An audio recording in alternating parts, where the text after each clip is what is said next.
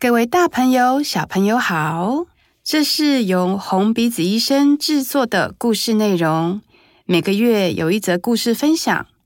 在故事开始之前，请点开下方资讯栏，分享红鼻子医生的故事，或是捐款支持红鼻子医生，一起成为红鼻子医生的欢笑传递大使。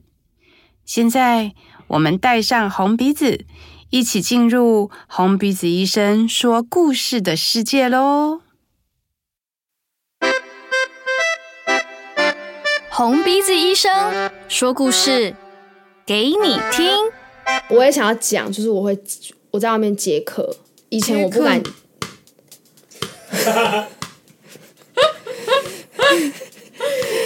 客，上课的课。OK。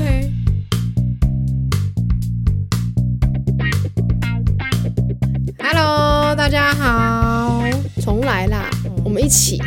好。1、2、3。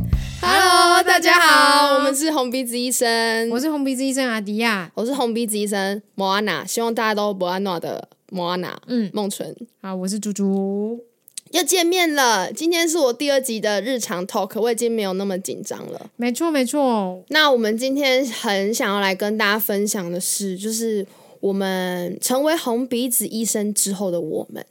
对，我其实也非常好奇，就是因为之前有提到说，我们其实在学的过程没有接触过小丑表演嘛。对，那对你来说，因为你平常现在就是一个表演者、演员，那就是接触过小丑医生这个表演的体系之后，再带到你的工作的日常里面，对你来说有什么样的差异吗？或者是有没有适应不良的地方？我觉得自己在感受，觉得最有感受的时候是，有一阵子我比较密集的排一个文本，然后那一出戏是一出6个小时的戏，然后那时候我饰演的角色是一个女警官，对，然后是一个非常有权威，然后因为这是一个有文本的戏，所以我们必须要任何的角色目标啊，我们要做的事情都必须要非常根据文本。所以我在排练一周以内，那时候排练4天，然后我其中1天就会回高雄，然后进医院里面去工作。对，所以从这样有文本角色的演员切换到非常自由的小丑演员，我觉得那之间就两个在我认为的天平的两端，对我来说是很可以彼此互相互补可以转换的点。我是不会觉得说这样转换好像很困难，我反而觉得是一个我可以跳到另外一个世界去演出的感觉。那可是你刚刚说就是有文本的那个演出，对你来说就是在演戏的时候你会有障碍吗？因为我觉得这是蛮需要尽可能的精准，就任何的走位啊，任何的情绪、台词的丢接的节奏，都是事先经过排练的。对。但是小丑表演不会经过排练，完全就是反映当下的状况嘛。所以我觉得这样子的两种不同的表演形式，对我来说，当时有这样的，因为排练4天非常密集的。高压，对，然后再回到小丑，我觉得当时我觉得谢谢小丑救了我，这样，在那个时候的我，怎么说？就是我可以很自由的做我小丑感觉到的事情，我可以，因为小丑有时候如果你是白脸的话，你是白脸的角色，你可以很有权威，可是你很有权威，你也可以。失败，你也可以犯错，你有可能也很笨，对，你带领你的伙伴，然后结果去到一个不知道哪里的地方，对，我觉得那都是很有弹性的，了解。那猪猪呢？因为我的工作本身就是我日常不是小丑医生的时候，我是一个导演。你就在一出戏里面。就舞台剧导演啊，不是什么很厉害的那个什么电影啊、电视剧，都是很厉害，好不好？都很厉害。好啦 ，OK，OK。但是因为舞台剧比较小众嘛，所以就是、对 ，OK， 好，以这样分的话，没错。然后，所以在舞台剧的导演里面，就是你很常你需要去控制，譬如说这整出戏的什么表演风格啊。然后或者是演员要怎么走啊、或者是整个舞台有没有像是你的想象啊、就是你必须要去控制很多事情，很多超多对。然后所以一开始成为小丑的时候，我觉得这件事情对我来说很难，因为刚那个孟纯有提到说小丑必须要在场上或者是很即兴的状况下，你随时可以很自由的去发挥什么，或者是抓到什么的尾巴，然后就把这个情绪放大啊，然后让观众了解就是你现在在玩的游戏是什么。对，可是我一开始我很难做这件事情，因为就是在导演的工作里面，你就是必须在所有都要 on time， 你要很精准，然后你要很在规则里面。所以就是成为小丑的时候，我有时候这样子身份的转换反而对我来说会是很难的。就我反而是一个喘息的空间，但对你来说其实是一个需要时间的转换。没错没错没错、所以我后来就会变成说，当我知道我有密集的导演的工作的时候，我那一个月可能就会小丑的班次就会稍微少一点点。哇，无法想象，就是你中间是要经历这些。对，然后就其实我之前也问过我们的老板妈妈，我们的校长啊妈妈，我就问他说就是这中间的转换对他来说会不会很困难？可是他好像对他来说，他就会觉得说他很像是某种开关，就是开了他就过去了。怎么感觉很像很顺的感觉？对，我就觉得好佩服我怎么到达那个境界的。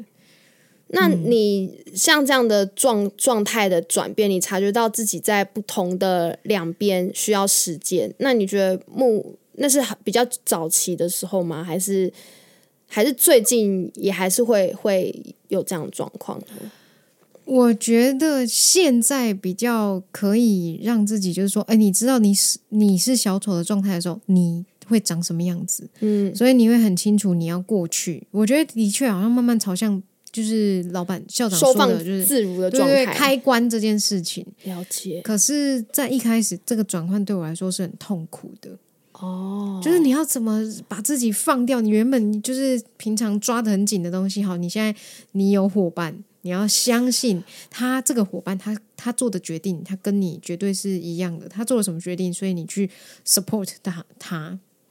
对，你提到说伙伴这件事情，对，就我们通常都是两个人进到医院里面去做演出的，对，就伙伴，因为我们也没有经过排练，所以我们跟伙伴之间的交流跟聆听连结的这件事情也是我们训练要做的事情。没错没错，对，所以在那种没有经过演练，然后我们要怎么样如何透过眼神啊，透过彼此的气场去感觉，有时候可能是在演出的时候去感觉我们伙伴有什么样的丢接，对对。但有时候我觉得回归到我们如果生活在这个现在的社会，也就是我们自己的生活当中啦，就也会去多少去好好的去感觉彼此的泡泡在哪里。像我自己蛮有印象，就是其实就因为我今天就是有去成大上班，然后就是在某一床的时候，我心里的预想是好，我要离开了，那个少女她看起来不想要看小丑，了解，我心里的决定是我决定要离开，但是我另外一个伙伴他就停下来了，我心里想说他停下来要干嘛，然后他停下来他就开始弹吉他，他弹乌克丽丽，他就开始弹歌，但我还是不了解为什么他，就是我心里知道说他做了这个决定，好，那就是好，但是他要干嘛？后来就是告诉自己又再等待了一下，好，我就是先配合着他的音乐，好，他慢慢的他想要唱出这个躺在那里少女的心声，就是他就开始唱了第一句，好，我就大概知道 OK 好，他想要把少女的心声编成一首歌然后唱出来，所以就是在那个过程里面，其实就是演员做了很多的判断。可是我觉得如果是导演脑的我可能会马上会觉得说，诶，为什么是做这个决定呢？然后就是，诶，你想做什么？你可不可以清楚一点？或者说，诶，这是个好的决定吗？可能心里都会有各种去评断这个决定的好坏，选择啦，这个选择。对，我记得之前在实习的时候，就是我们会有一个实习的阶段，然后会跟有经验的学长姐一起搭班。然后那时候学长姐很提醒我的一件事情是，就是你伙伴丢了球，你尽可能呢都要好好的把它打回去，你不能就是别人已经发了一个球过来，你不接直接让那个球落地。就是你们所有的游戏就要一直，他就要一直发球，一直发球，然后就像那个打棒球的那个发球机器，噗噗噗噗噗噗这样。对，所以我觉得真的是去接受别人的，先去试着去接受别人的选择这件事情，真的也是我在成为红鼻子医生之后，就是对我自己个人的改变蛮多的。嗯。而且就是成为红鼻子医生之后，我以前就是在做导演的时候，很多事情都会希望能够达到最完美的状况，哇！然后就是会紧抓一切，所以就会变成说我自己很紧绷，团队里面的人也非常紧绷，好像可以理解这种状态。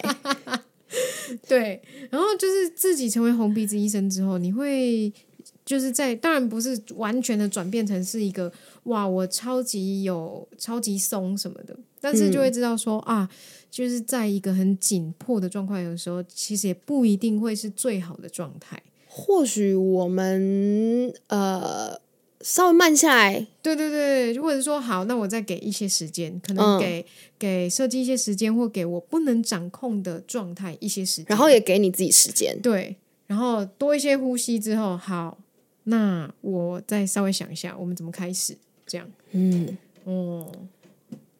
不然我觉得以前在还没有接触这样子的表演，或者是这样子的，我觉得小丑很像之前我有个朋友啊，他都会说你们就是他都会笑我说我是小丑邪教。什么啊哥，你知道吗？什么是小丑邪教？就是因为我就会说，可是我觉得小丑他告诉我的是什么？你就是人家说子曰，孟子曰，你就是小丑说。对对，就是那个时候，就是我就是接触了小丑这件事情之后，我就常常想要把小丑告诉我的，我体会到、体验到的，把它运用在我的这个生活里面。或者是我们在做这个小丑表演的时候，就又有点走火入魔了。然后我的朋友就会说：“你是不是在信什么小丑邪教？”那请问你这位朋友目前还是你朋友吗？哎，是他后来自己成为了小丑医生。什么？他竟然成为小丑医生？对，他就想说，那他先去搞清楚到底我所这么信仰的这件事情到底是怎么一回事。那他真的是也是先承接你说的话，先相信这件事情，让自己去接触。对，后来是这样子。我给他一个赞，这样，所以他现在是我们同事了。对，他现在是我们同事了。那大家可以猜猜看，那你会不会是同事是谁？你会不会是所谓的小丑教的那个传教士？因为你带来了一位信徒。对，就是这个，希望有更多的信徒可以加入小丑教。我们现在最近也已经开始在就新的一批对准备要开始受训了。对啊，我也很好奇，因为其实我们的小丑医生的同事里面，也有不一定原本就是剧场演员啊、剧场创作者的人，这真的蛮让我惊讶的耶。这怎么说？就是如果听众朋友有听到前面几集的 podcast 的话，就会知道说哦。因为我们可能比较不会真的每个人都去聊到说彼此是怎么样成为小丑医生的。对，然后我也是从 podcast 上面得知了一些每个小丑医生背后的一些小故事，然后得知说哦，原来他们原本是这样的身份，我就觉得哇，非常的惊奇，真的很佩服他们，因为他们本身看起来就是很专业、很专业的演员。对啊，对。所以你怎么聊到这里来了？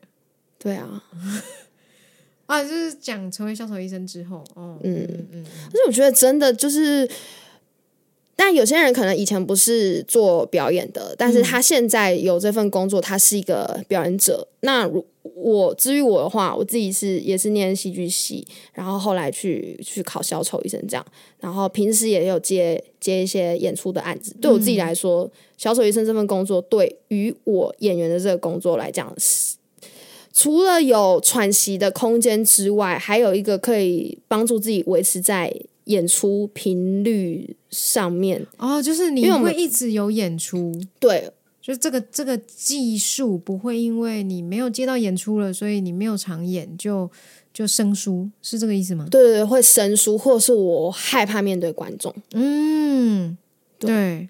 哎，我觉得很有趣，就是真的，因为之前有一集可能有提到说，我们进去然后病房里面就是家属很凶啊，或者是有青少年拒绝啊。